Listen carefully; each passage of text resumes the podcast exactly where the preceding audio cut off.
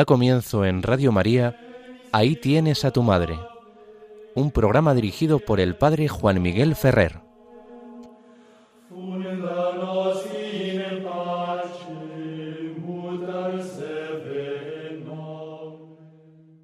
Un saludo muy cordial a todos vosotros, queridos amigos oyentes de Radio María. Comenzamos, como se nos ha anunciado, el programa Ahí tienes a tu madre. Os acompañaremos en las ondas de la emisora de la Virgen a lo largo de una hora de programación, desde ahora que son las cinco hasta las seis de la tarde. Comienzo haciendo una acción de gracias a Dios porque el pasado viernes celebrábamos la solemnidad de la Inmaculada Concepción de la Bienaventurada Virgen María una celebración muy querida y apreciada en toda España y no solo en España, sino en muchos lugares de la cristiandad, pero especialmente en aquellos vinculados a la evangelización española. Aunque el origen de esta celebración y de la doctrina que sostiene el dogma definido en el siglo XIX por el Papa Pío IX, eh, tiene sus raíces precisamente en las Islas Británicas. Por eso también, tanto en Inglaterra entre los católicos como en Irlanda, pues eh, hay una gran devoción a la Inmaculada, devoción que se llevaron a las tierras del continente americano y de hecho la Inmaculada pues es también la patrona de los Estados Unidos, de Norteamérica. Eh, allí los católicos irlandeses y luego apoyados por los católicos emigrados allí de otros países, de Alemania, de Polonia, de Italia, pues llevaron esta devoción a la Inmaculada hasta este nivel también de tenerla por patrona. En España ocurrió algo parecido. Nosotros eh, habíamos vivido una profunda devoción a la Virgen María ya en los orígenes de nuestro cristianismo, vinculado a la tradición jacobea, a la aparición de la Virgen María en Zaragoza al apóstol Santiago, pero luego también por esa enorme devoción a la Virgen María entre los cristianos mm, visigodos, cuando el pueblo visigodo abraza la fe católica, sobre todo a partir de San Ildefonso en el siglo VII, se impulsa muchísimo la devoción y la piedad mariana. Una manera de contrastar también lo que había sido la herejía arriana. Se valora enormemente toda la obra de Dios en María Santísima, empezando por esta santidad de vida, esta eh, condición inmaculada y también, evidentemente, lo que más puso en relieve San Ildefonso, su perpetua virginidad. Pero aún no estábamos ni siquiera en el nacimiento de una doctrina inmaculista propiamente dicha. También en Oriente, sobre todo a través del apócrifo de Santiago, pues se desarrolla una gran devoción a la Inmaculada Concepción de María, pero no se elabora una doctrina teológica. Esta elaboración de la doctrina teológica va a empezar precisamente entre los monjes irlandeses y británicos y va a entrar gracias a su influjo en la Europa continental. Y la doctrina va a encontrar su momento de mayor esplendor y expresividad precisamente en un religioso franciscano, pero de origen escocés, el beato Juan Duns Scoto, que murió en Colonia, en Alemania, a principio del siglo XIV. Él fue el que sistematizó la doctrina inmaculista. Y aunque no llegó a convencer a los opositores a la doctrina inmaculista, que no eran contrarios a la, a la idea de que María había sido preservada del pecado original, pero no veían el modo adecuado de explicar esto, sin sobre todo herir la primacía de la universal redención de Jesucristo. Es decir, se veía que una verdad de fe fundamental del cristianismo es que Jesucristo es el Salvador de todos los hombres. Por lo tanto, si María había sido preservada de la culpa original, evidentemente antes del nacimiento del Verbo encarnado, pues ¿cómo podía verse esa salvación como brotando de su Hijo Jesucristo, Dios y hombre verdadero, nuestro Redentor? ¿Y qué es lo que aporta la doctrina escotista? Pues lo que aporta es ver que en Dios no hay estas consideraciones de tiempo y que ya estaba muy claro en la Sagrada Escritura y en la fiesta que se venía celebrando desde hacía siglos del nacimiento de la Virgen María, que si se celebraba el nacimiento de María, como se celebra el de Juan Bautista, es porque antes de ese nacimiento Dios ha obrado un, una gracia excepcional en estas personas que les ha santificado, les ha hecho gozar de la presencia del Espíritu Santo, por lo tanto les ha perdonado los pecados.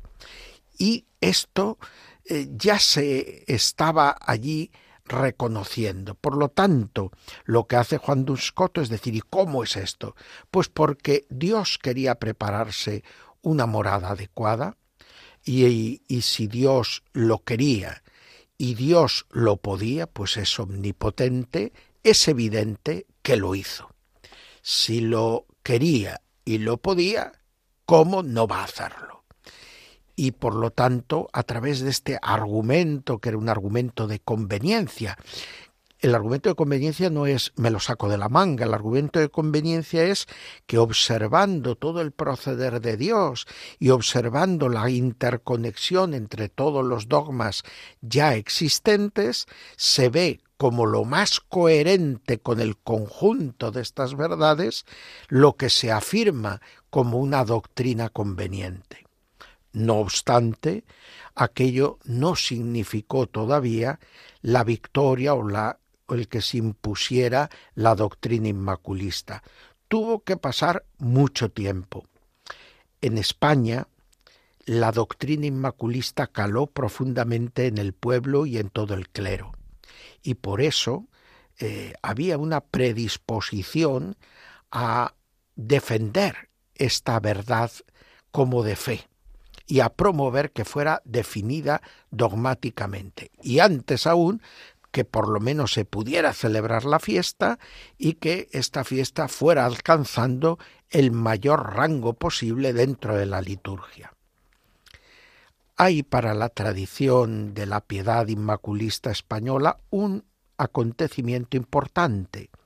Si Duns Scoto difunde su doctrina y luego la extienden por toda la cristiandad sus hermanos de orden franciscanos a comienzos del siglo XIV, cuando llegamos al final del siglo XVI, hay un acontecimiento que es el milagro de Empel, allá en Flandes, donde unos soldados de los tercios españoles pues consiguen una victoria extraordinaria sobre las tropas protestantes que atribuyen a la Virgen María, pues han hallado la víspera de la victoria un cuadro una imagen en tabla de madera de la Virgen Inmaculada y ellos han rezado durante la noche a esta Virgen pidiendo que les ayude a librarse del cerco al que les tenían sometidos los protestantes que estaban en una situación muy privilegiada, pues les tenían cercados en un islote pequeño y toda la laguna o que rodeaba ese islote estaba llena de embarcaciones protestantes que cañoneaban el pequeño enclave de los tercios españoles. Lo cierto es que un viento gélido sopla toda la noche, el lago se hiela y entonces los barcos protestantes quedan detenidos, fijos, y aprovechan en la oscuridad de la noche los soldados españoles para hacer un gran estrago entre todas estas naves varadas y consiguen la victoria. Ahí arranca la devoción muy particular hacia la Inmaculada y la fecha singular en que ocurre este milagro es el 8 de diciembre, a la Inmaculada Concepción, que luego, mucho tiempo después, se convertirá en un patronazgo de la Inmaculada sobre toda la infantería española y algunos otros cuerpos del ejército. Pero en nuestra iglesia sigue también precisamente esta devoción que se ve eh, fortalecida cuando Felipe IV en 1664 consigue del Papa el, el que la Inmaculada sea fiesta que se pueda celebrar en toda España. En 1708 Clemente XI lleva esta fiesta a toda la Iglesia Universal y un poco más tarde será nuestro rey Carlos III que a petición de las Cortes de Castilla pide a Clemente XIII en 1760 y obtiene de este Papa el patronazgo de la Inmaculada en España y en todas sus posesiones, y por lo tanto también el poder celebrar la fiesta con el rango propio de un patronazgo y así se empieza a celebrar en 1761 en todas las tierras gobernadas por el rey de España. En 1771 así empieza esta celebración por todas partes. Carlos III, en 1771, crea una orden militar a la que da sumo rango y que va a dedicar también a la Inmaculada. Por lo tanto, la orden que conocemos de Carlos III, que a partir de 1847 pasa de orden religiosa militar a orden civil del Estado, pues es la orden más importante del Estado español para premiar los servicios a España y a la corona. Por lo tanto, esta fiesta es de una gran alegría para todos nosotros, está profundamente enraizada en nuestra historia y en el camino del Adviento la celebramos como un anticipo de lo que va a ser la gracia que trae Jesucristo pues en previsión de los méritos de Cristo, su madre María fue preservada de la culpa original y se mantuvo en esta gracia y unión con Dios toda su vida sin cometer jamás pecado alguno, por ayuda de la gracia de Dios y por fidelidad y docilidad permanente que ella tuvo a la palabra de Dios. El sí de María en la Anunciación no fue sólo una respuesta en un momento particular, sino que fue una actitud dominante que inunda y abarca toda la vida de la Virgen María en este mundo.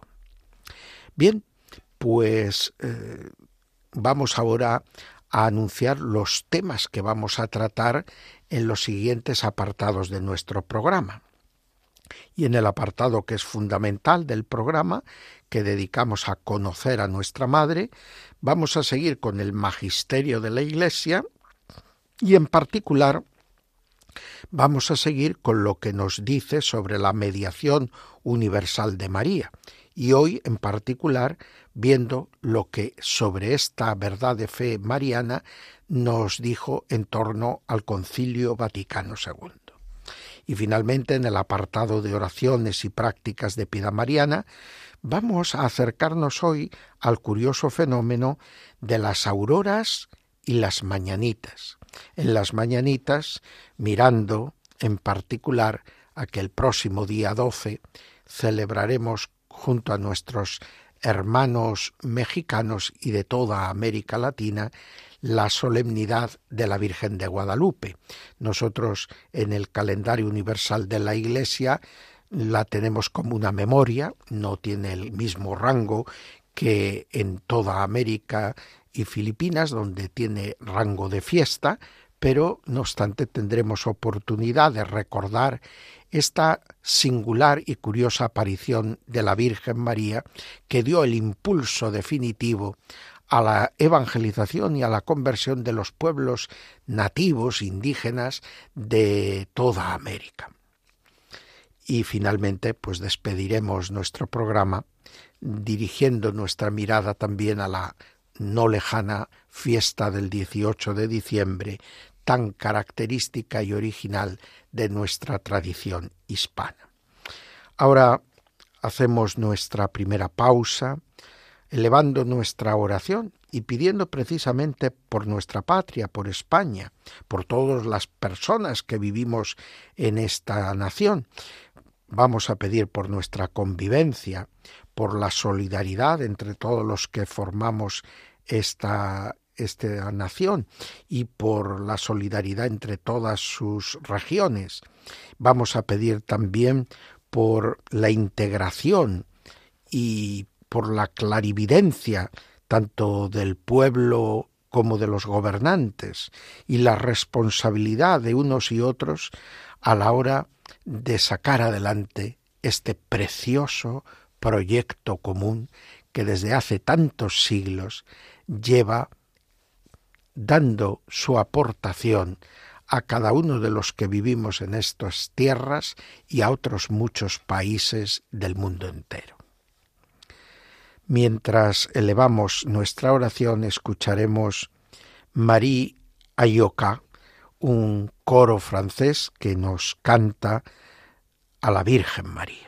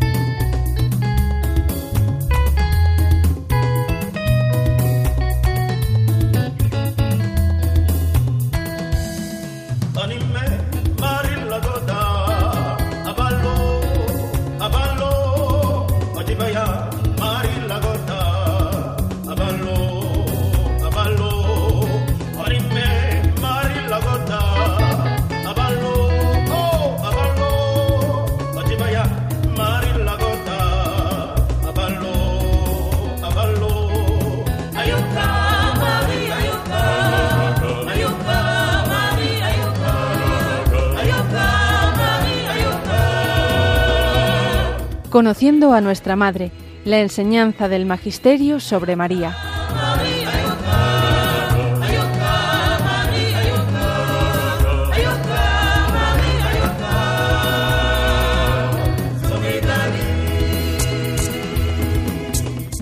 Seguimos en las ondas de Radio María y con el programa Ahí tienes a tu madre. Vamos a entrar ahora en el apartado titulado conociendo a nuestra Madre. Y todo esto se hace posible gracias a que Radio María nos ofrece este medio extraordinario para poder llegar a los hogares y a los ambientes de trabajo, de transporte de todos ustedes.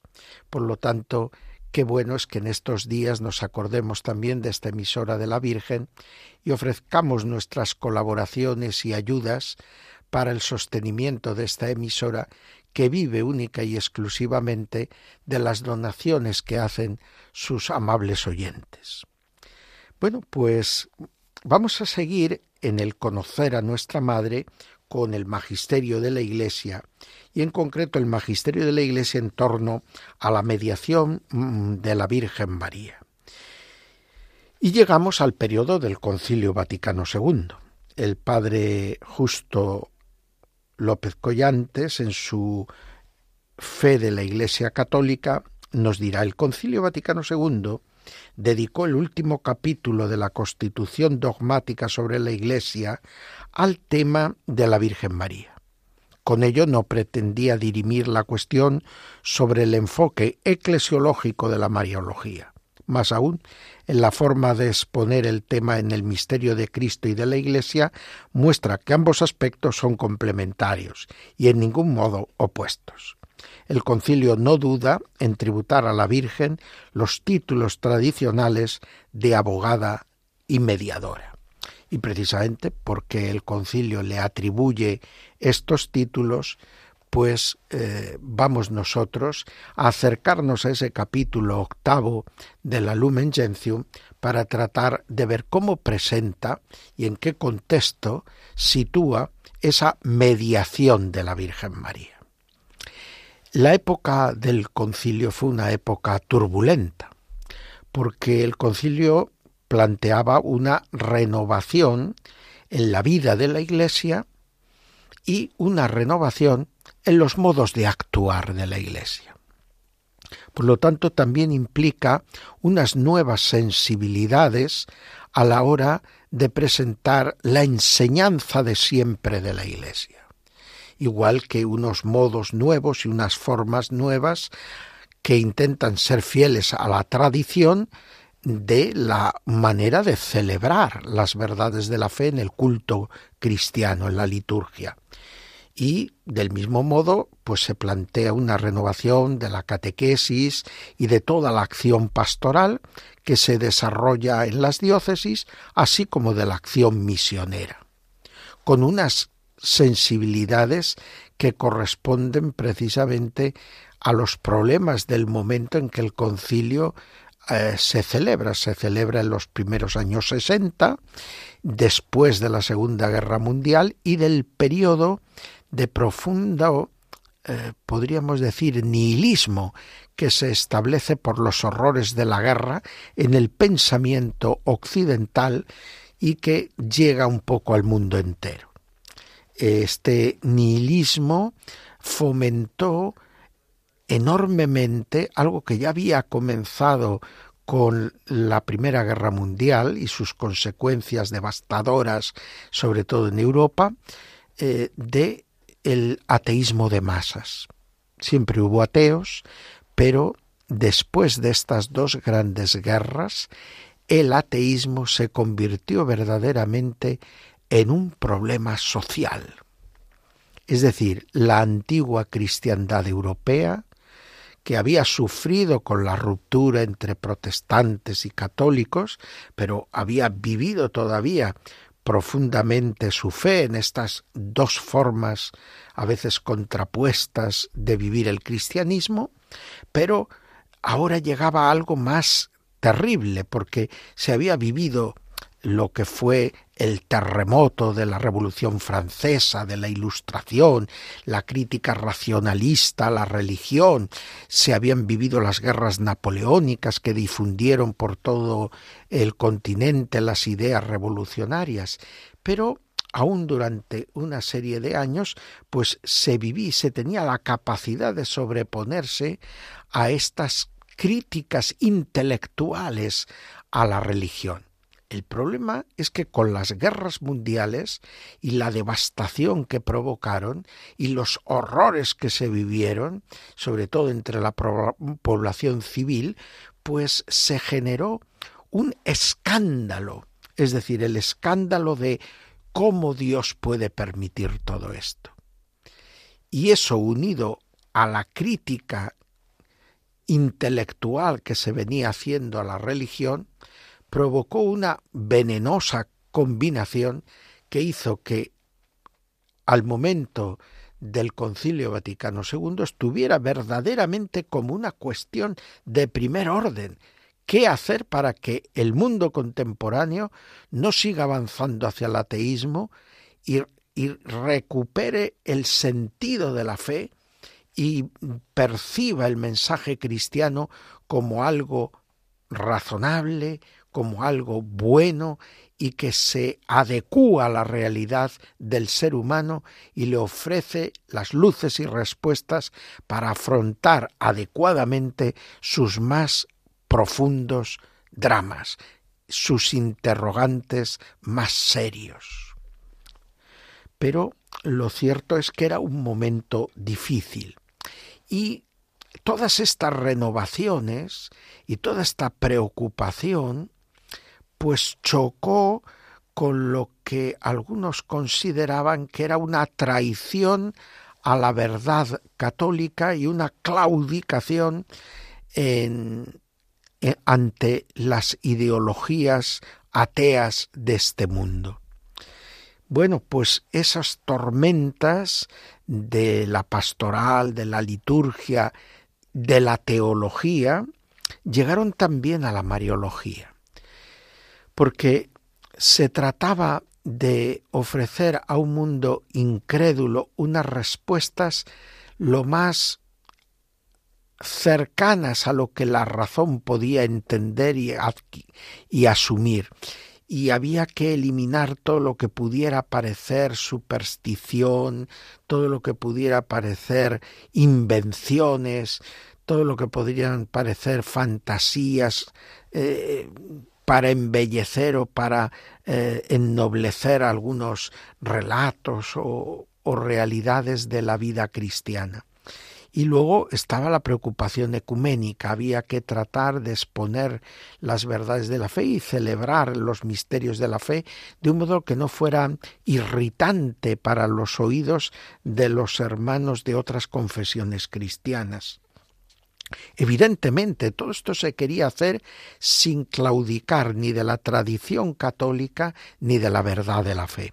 Pero esas tensiones estaban allí y llegaron también al concilio y tocaron y afectaron a la Mariología, pero sobre todo se vivieron en la aplicación del concilio en los años setenta, porque ahí es donde el Papa Pablo VI tuvo que intervenir en muy diversas ocasiones con documentos muy importantes para apuntalar la tradición católica.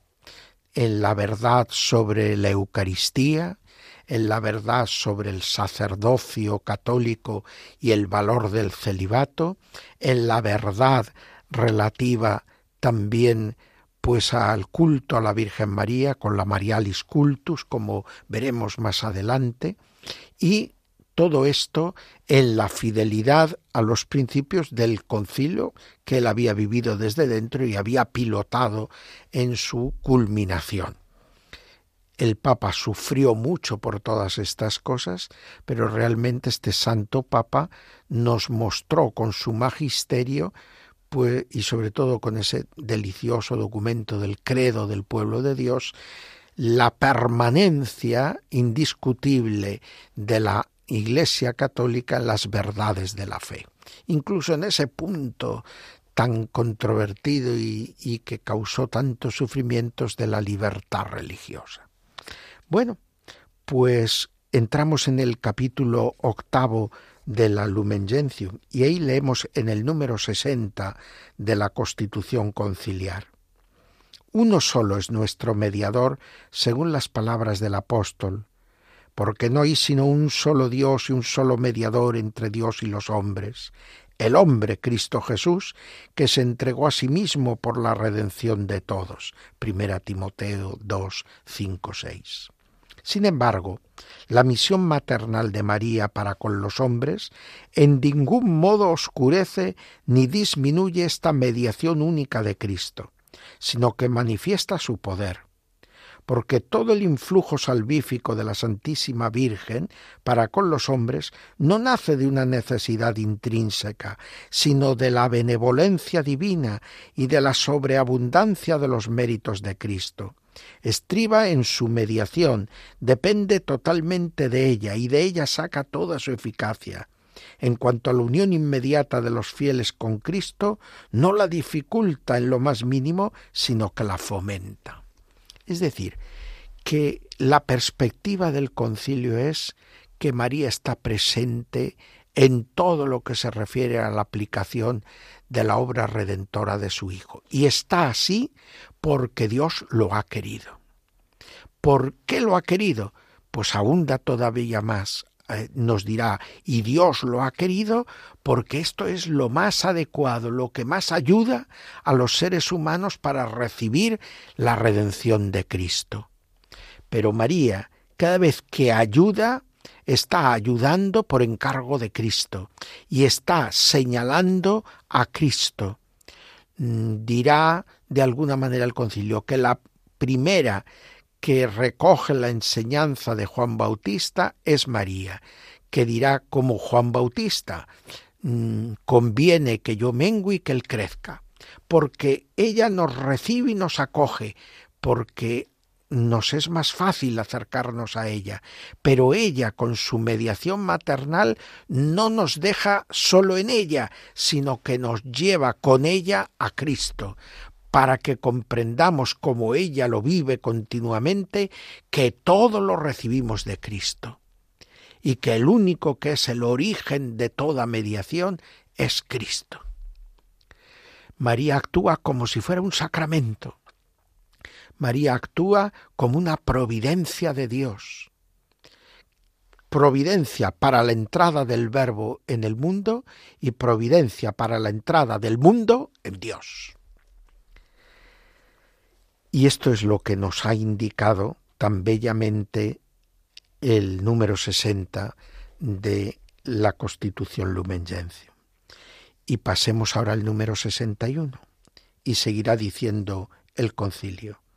Predestinada la Virgen Santísima desde toda la eternidad, juntamente con la encarnación del Verbo como Madre de Dios, fue en la tierra, por disposición de la divina providencia, la Madre excelsa del Divino Redentor, la colaboradora singularmente generosa entre todos los demás y la humilde esclava del Señor.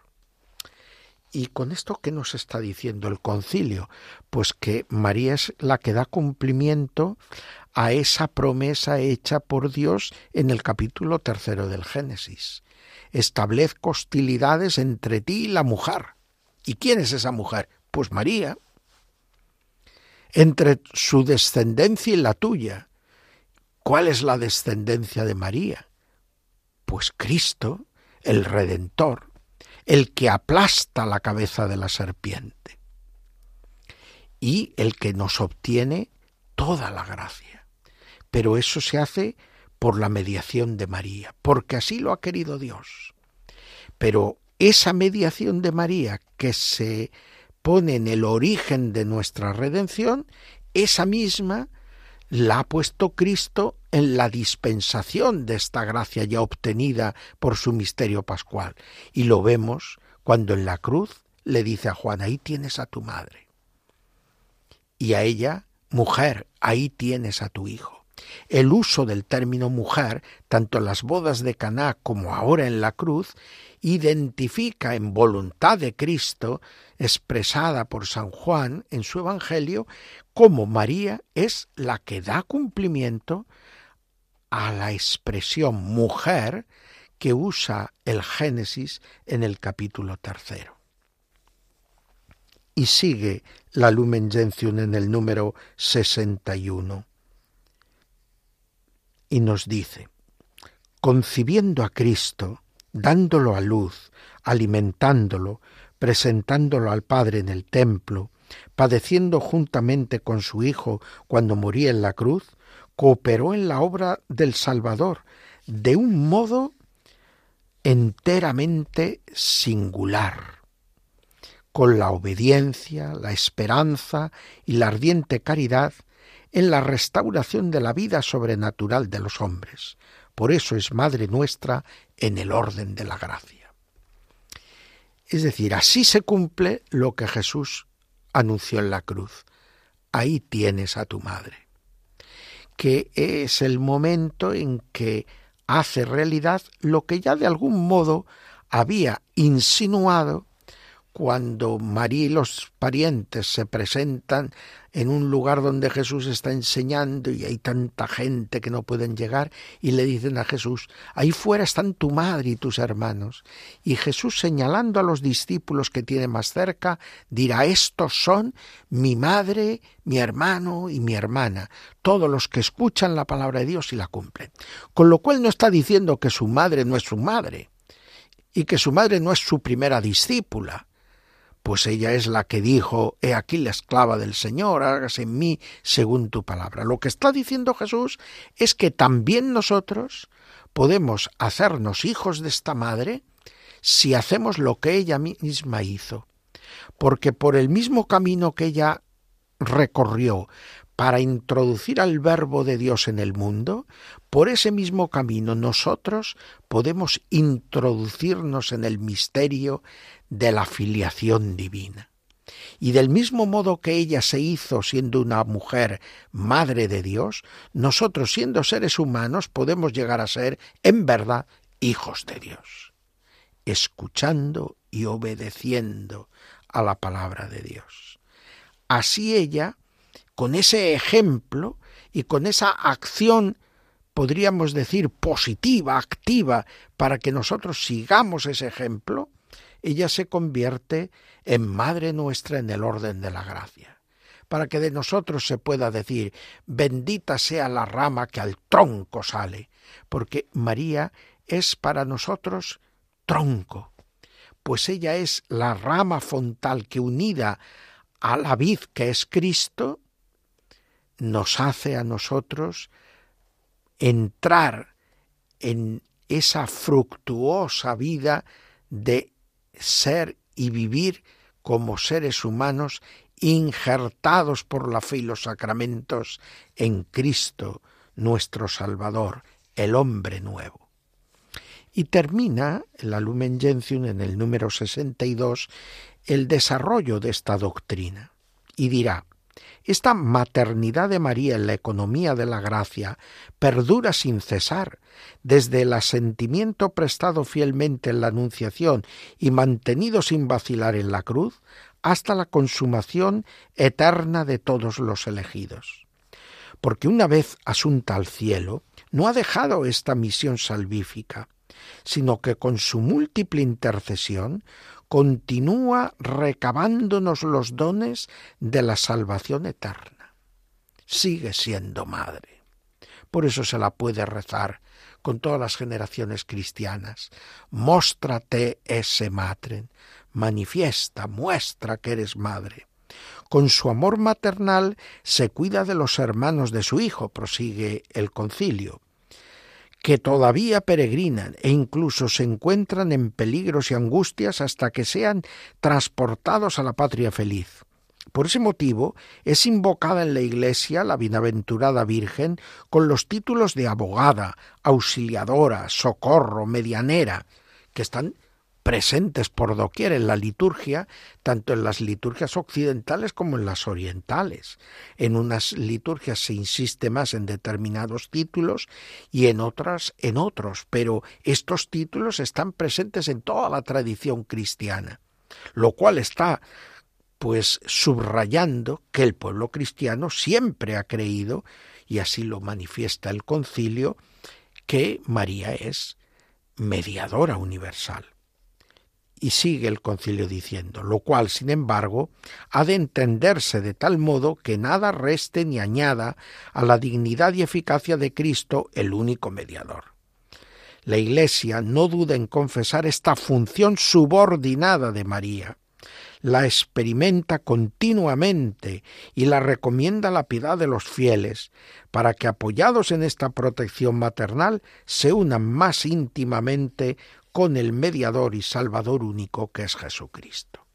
Es decir, que la Iglesia ha venido sosteniendo esto y en el Concilio Vaticano II lo ratifica como una doctrina que sigue siendo verdadera y que sigue siendo de gran provecho espiritual para todos los católicos.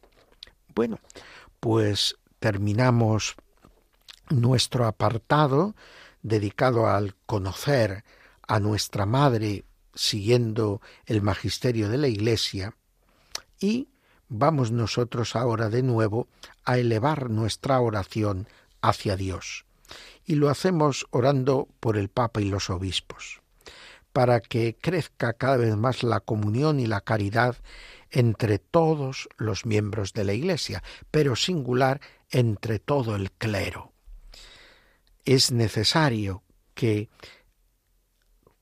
entre el Papa y los demás obispos exista esta relación de obediencia al que preside a todos en la comunión de la fe, pero también de caridad por parte del Papa hacia los obispos y de los obispos hacia el Papa. Y este ejemplo lo debe cundir entre todos nosotros, porque la Iglesia podrá existir una forma de caridad que es pues la corrección fraterna.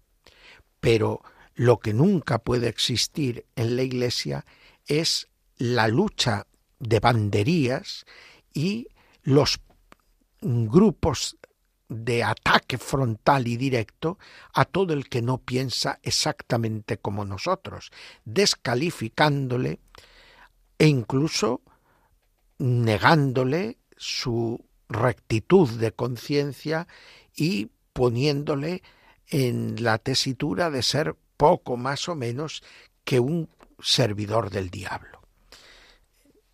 Entre nosotros tiene que reinar siempre una relación de familia, de verdadera familia, como la que reinó entre el hogar de Nazaret, como la que reinó en la comunidad de los discípulos. No es fácil, no siempre podemos estar de acuerdo, a veces nos equivocamos todos nosotros. En lo que no es dicho con voluntad de enseñar de manera definitiva, hasta el Papa se puede equivocar. Pero una cosa es que intentemos ayudarle a descubrir si algo no es del todo correcto y otra cosa es que olvidemos el respeto y la obediencia que le debemos y que hemos prometido ante Dios, especialmente todos los sacerdotes.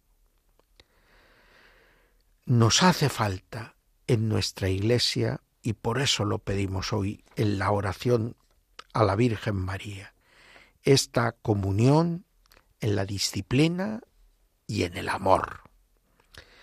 Vamos a escuchar ahora una alborada, cantada también por un coro popular.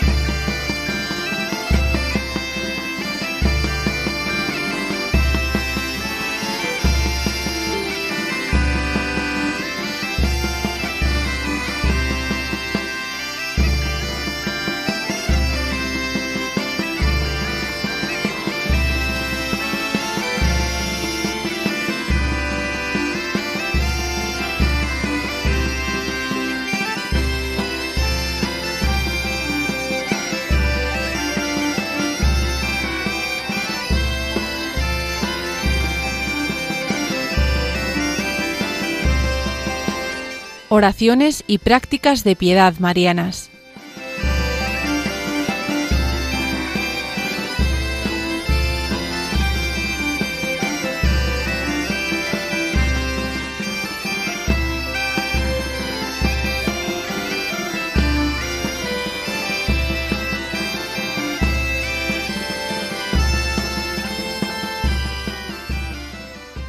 Habla Juan Miguel Ferrer y estamos en las ondas de Radio María haciendo el programa Ahí tienes a tu madre, que ya va llegando a su fin, pues nuestro tiempo termina a las seis de la tarde. Pero vamos ahora a abrir nuestro último apartado del programa que dedicamos a oraciones y prácticas de piedad mariana. Y quisiera hoy decir una palabrita sobre una forma curiosa de devoción a la Virgen María. Una forma de devoción a la Virgen María que se conoce como las auroras, donde en algunos sitios se la llama rosario de aurora, otras veces simplemente el canto de los auroros o el canto de los campanilleros, son formas de devoción a la Virgen María que se han desarrollado sobre todo a partir del siglo XVII y que siguen en vigor en muchos lugares. Rezar y cantar a María cuando aún no ha terminado de salir el sol cuando se empiezan a ver los primeros resplandores de la luz en el horizonte, cuando cantan los gallos, cuando todo el mundo suele estar todavía descansando. Bien, pues este ha sido un momento elegido por la piedad cristiana para rezar a la Virgen María, probablemente porque ella es la aurora de la salvación porque ella es esa luz primera, esa estrella de la mañana que nos anuncia la venida de Cristo, que nos anuncia la salvación de Cristo, que mantiene viva y encendida en nuestra oscuridad la luz de la fe. Por eso, pues nos parece que es particularmente bello y muy adecuado a este tiempo del Adviento el que elevemos nuestras oraciones a María en la madrugada, en las primeras horas del día, y que no lo decaigamos en estas tradiciones populares y hagamos de ellas verdaderas expresiones de amor y de devoción a la Virgen María, para seguir su ejemplo, para escuchar su voz. Haced lo que Él os diga. Y dentro de estas tradiciones hay una que reviste una peculiaridad singular que es la que probablemente llega a México de manos de los misioneros españoles y que lleva a elevar estas canciones en la mañana. No solamente eh, para dedicárselas a la Virgen, sino en las fiestas también de otros santos y finalmente también para cantar a todos los que celebran su cumpleaños o a los que se quiere honrar y agasajar de una manera eh, singular. Y llama la atención que este modo de honrar sea despertando a la gente cantando muy temprano por la mañana, pero eh, esta tradición implica también eso que hace Jesús, velad y orad para no caer en tentación. Y es como ese grito, mm, salid, que llega el esposo, y pide que las vírgenes sensatas estén preparadas y salgan corriendo al encuentro del esposo que viene. Esta devoción no solamente nos lleva a poner la mirada en el ejemplo de la Virgen María, sino que nos lleva también a suscitar en las personas a las que queremos el deseo de la conversión, el deseo de que se desperecen de la vida vieja del pecado para poder gozar de la luz que trae Jesucristo, de la luz de la vida cristiana. Pues en México esto enraizó profundamente en las tradiciones del pueblo y tomó la melodía de un corrido. Y en el siglo XIX un gran compositor le fija definitivamente a esta canción de las mañanitas del rey David pues la letra y la música será Manuel Ponce y lo hará en el siglo XIX tomando pues esa eh, característica casi también de un vals popular todo esto ha ayudado a que el pueblo mexicano viva esta canción como la canción eh, que se utiliza para cantar los cumpleaños. Y en esta ocasión se expresa la fe. Son las mañanitas que cantaba el rey David, el anunciador con sus salmos de la venida de Cristo, Mesías y Salvador. Pues que esta tradición de las auroras y de las mañanitas, la vivamos también nosotros y nos ayude sobre todo a espabilarnos en la vida espiritual y nos ayude también a tener siempre en María esta esperanza de la que nos anuncia y nos trae a Cristo Salvador universal. Volvemos a elevar nuestra oración y esta vez oímos oramos por el genuino sentido del Adviento y la Navidad, para que estos tiempos no se pierdan en el mare magnum del comercio y, y de las celebraciones profanas, sino que en todos los que somos creyentes mm, signifiquen un verdadero momento para cultivar y cuidar la esperanza y también una caridad misericordiosa que se hace ternura de Dios para con nosotros y ternura nuestra para con todos los que nos rodean.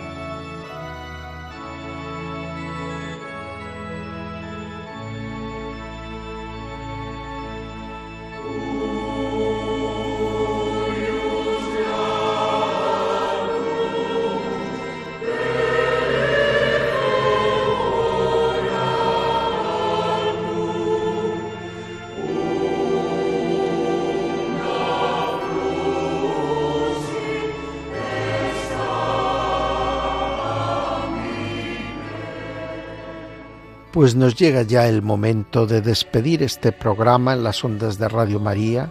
Ahí tienes a tu madre, en el que quien les habla, Juan Miguel Ferrer, les ha estado acompañando en esta última hora de la programación de la emisora de la Madre, en este domingo 10 de diciembre, desde las 5 hasta las 6. Y ya mm, estamos a las puertas de esa hora, de las 6, y hemos de despedir el programa. Pero nuestra mirada se dirige también con gozo a una fecha cercana, dentro de ocho días, el 18 de diciembre, ya con sus vísperas en la tarde-noche del 17, eh, la tradición hispano-mozárabe celebra la fiesta, la solemnidad de Santa María que canta de manera maravillosa con textos de San Ildefonso de Toledo la perpetua virginidad de María. Es la celebración de la encarnación del Verbo y esta encarnación del Verbo se manifiesta en que su madre es verdadera madre del niño que es verdadero hombre, pero a la vez permanece intacta en su virginidad, porque Él permanece también después de su encarnación como verdadero Dios. Y esta fiesta es el anuncio inmediato de la Navidad. María, Madre Virgen, nos anuncia que viene su Hijo, hombre y Dios, que viene a hacernos a nosotros hijos de Dios, como Él en María se ha hecho Hijo del Hombre. Y eh, nos quedan esos días que vamos a estar cantando cada noche en el rito romano, en las vísperas, las antífonas de la O, que es una admiración con María ante la contemplación del que va a nacer, el divino niño, el que anunciaron todas las profecías del Antiguo Testamento. Ojalá esta intensa vivencia junto a la Madre nos prepare a nosotros para recibir a Cristo, para cristificarnos, para hacer más conforme al corazón de Cristo nuestra propia vida. Nos hiciste, Señor, para ti. Y también vivo yo, pero ya no soy yo, que es Cristo que vive en mí. Hasta pronto, queridos amigos, que la Virgen María os haga gozar profundamente de la cercanía de su Hijo y ayude a que abráis de par en par, sin miedo alguno, las puertas de vuestra mente y de vuestro corazón al que viene como la luz de la verdad.